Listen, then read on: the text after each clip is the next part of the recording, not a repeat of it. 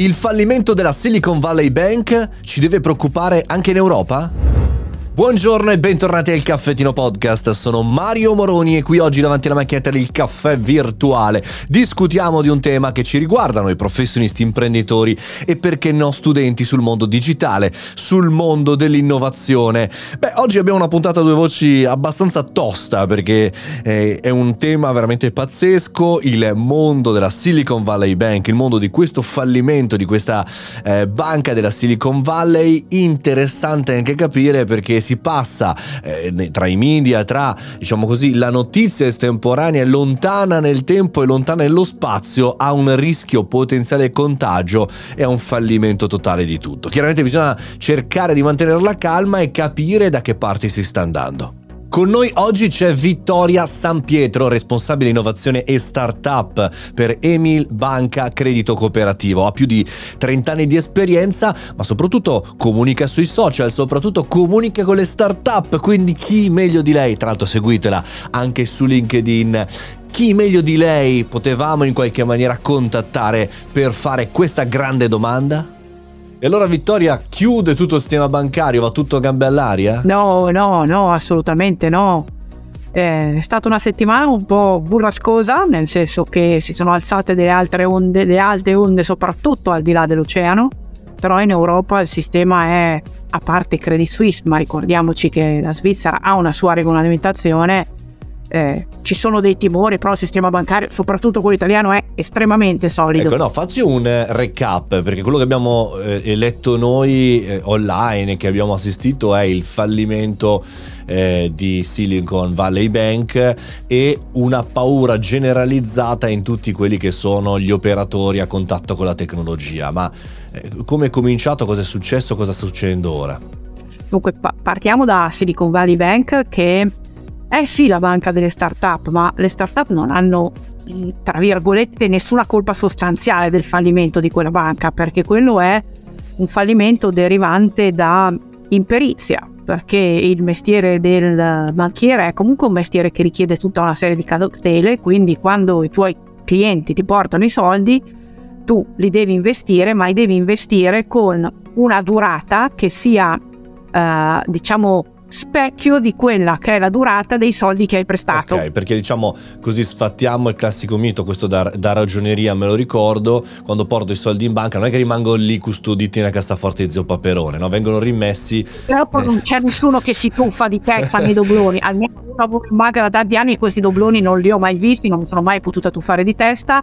No, noi cerchiamo di utilizzarli ovviamente per fare i prestiti alla clientela e poi abbiamo delle Eh, condizioni per cui noi a nostra volta ci andiamo a finanziare, okay, in parte con altre banche, in parte con istituti centrali, ma soprattutto se noi eh, investiamo i soldi che i nostri clienti ci hanno portato in titoli a reddito fisso a lungo periodo a un tasso, facciamo finta che dell'uno, se eh, il sistema in cui siamo intori- inseriti alza i tassi, bisogna che noi quella nostra posizione un po' la riscadenziamo mm. prima di essere costretti a realizzare quelle perdite terribili che ha poi realizzato Silicon Valley Bank, perché ha dovuto vendere i titoli che aveva in portafoglio. Però forse se quando si è licenziato il Credit Risk Manager nell'aprile del duemilaventidue l'avessero sostituito un po' prima del gennaio duemilaventitré, questa cosa poteva non accadere. Ah, ecco. Ok, quindi mancava diciamo una persona a, a vigilare su questo aspetto e hanno detto vabbè dai, eh, si ristabilirà tutto, polvere sotto il tappeto insomma. Ma speriamo che comunque questa sia una tempesta, o comunque che gli aumenti non siano così tanti e così repentini, perché quando uno guarda le curve, Eh, il duemilaventidue è stato un po' un anno Everest per la salita dei tassi, cioè non si erano certo. mai vinti dei rialzi così repentini, ma proprio in quel caso la tesoreria di una banca assennata eh, si riposiziona.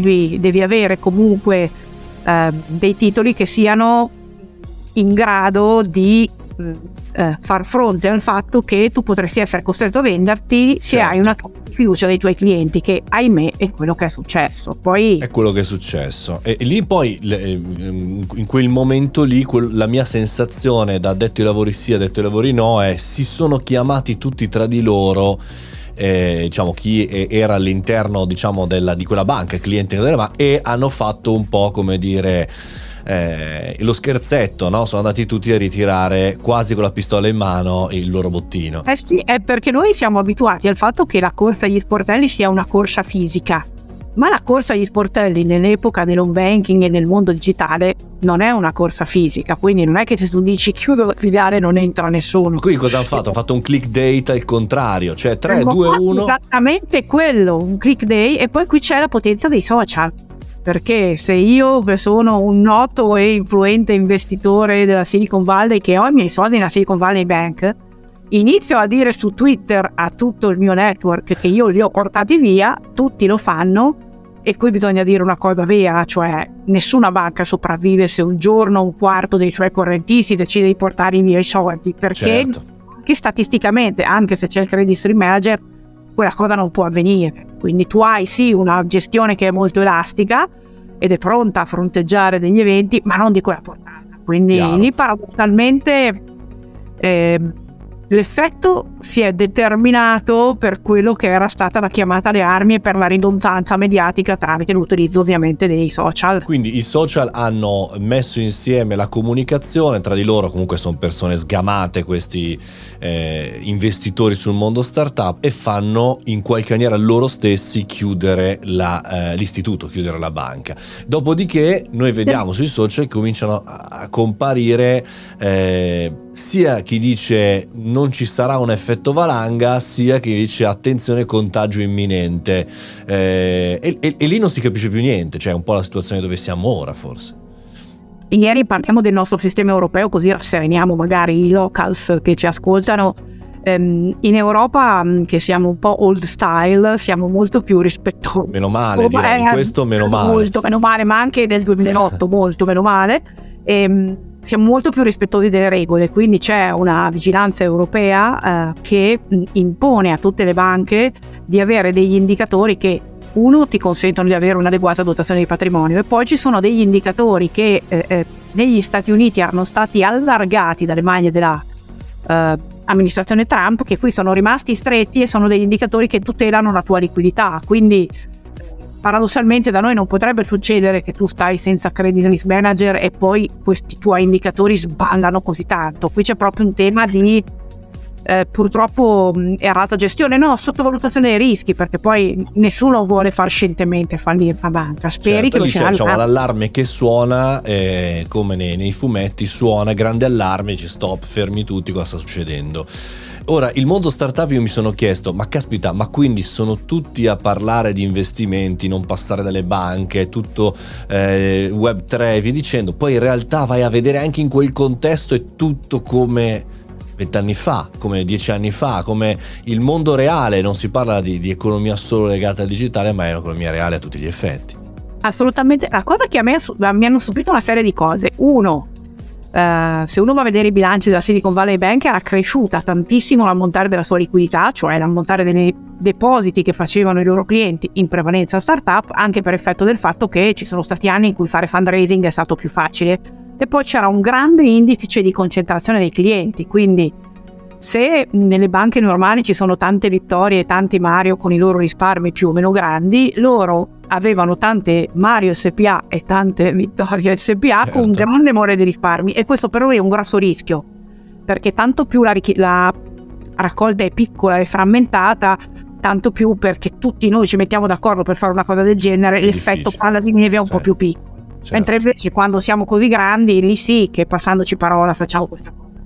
Ma soprattutto l'altra cosa che mi ha molto stupito è che alcune startup avessero solo quella banca, quindi eh qualcuno sì. è dovuto correre a aprire un altro conto corrente per poter appunto fare il trasferimento, che è una cosa che in Italia è estremamente inusuale, molto raro che un cliente, soprattutto se è un'impresa, abbia una banca sola, una sola ba- ma infatti è un'altra cosa di cui noi certe volte sopravvalutiamo anche, cioè il mondo della Silicon Valley, cioè in Cui, cioè, erano startup, erano, perché sembrerebbe che alcune appunto nei, nelle prossime settimane non f- faranno fatica a pagare gli stipendi, gli affitti, via dicendo, erano realtà e, e sono realtà al top, cioè non sono diciamo l'aziendina che fa un milione, due milioni, cioè eh, familiare, cioè erano realtà veramente importanti.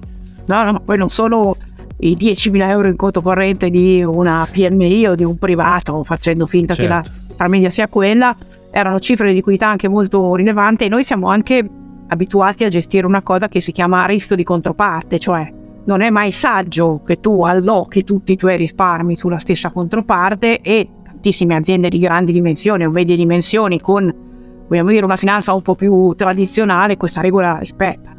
Rispettano certo, perché certo. È una buona regola di tutela dei soldi che depositi. Senti, ci risentiamo fra un mese. Qual è secondo te il, il, la situazione?